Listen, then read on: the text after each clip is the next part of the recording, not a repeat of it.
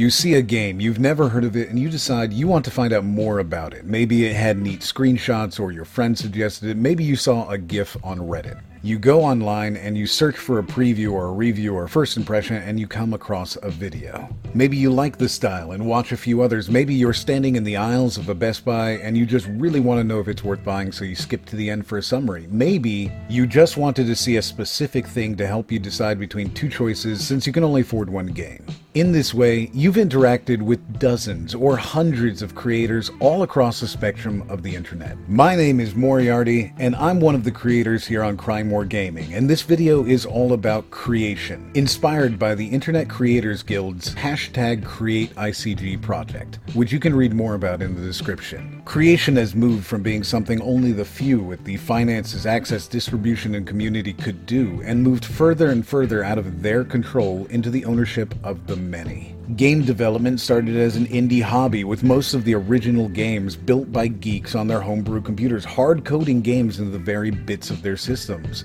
and then slowly taken over by or becoming the behemoth organizations that would assume control of the entire industry. Only recently, with the introduction of Steam Greenlight, PlayStation Partner, Xbox Indie, and others, have we, as consumers, been able to experience games as original gamers did, straight from the developer. Often terrible, but with many diamonds in the rough. This plethora of choice has led to a huge lack of information about most of these games and led to a series of fortunate events. The number of games available meant that the largest brands could not possibly cover every single one, allowing communities to form around smaller independent creators. Conversely, the huge amount of content also meant that developers could no longer get their products in front of these large brands, leading them to give away access to small creators. The increased usage of YouTube meant that you could have tens of thousands of channels with varied styles, content, quality, and interests, expanding the distribution of this content well beyond what even the most expansive television package could offer. Toss in a little AdSense sponsorships, bootstrapping, and crowdfunding sources like our own Patreon, and suddenly financing isn't under the control of major industry either. For the first time, both the core products being created and the derivatives afterwards are primarily coming from the crowd. From you and me, the game developer, the YouTube content creator. But most importantly, now the forgotten individual viewer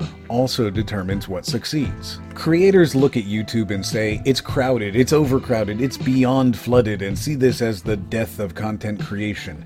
It's too hard, too difficult, too impossible to be seen, and yet here, this channel, with well under 100,000 subscribers, has you, the viewer, choosing to be a part of our creation journey. Choosing to listen and engage, reaching out in the comments to educate us or make jokes or simply let us know how much you like a video. You, the viewer, are even more instrumental now. Before, when you watched a show on the big three, if something was wrong or you didn't like it or you did like it, there was no way that you could get your thoughts in front of the creators of those shows. They had the access, not you. They sold you to finance themselves with advertising.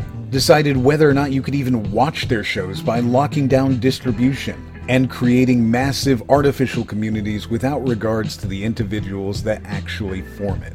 You, the viewer, were a commodity and not a valued member of the creation process. Now, though, this has changed. When you like a video, you reach that creator directly. When you leave a comment, you are talking to that creator directly. When you support them financially, you are supporting the creator of the content that you enjoy directly. You, as the viewer, now have the ultimate say in content creation. It is a truly magnificent set of circumstances where the entire chain comes from the people. You see a game that looks interesting, made by a small team of gamers who wanted to create a game for you. You don't know much about it, so you look up a video made by a small team of gamers who wanted to create a video for you. Maybe you buy the game, maybe you share the video, but either way, you have all the power in this relationship.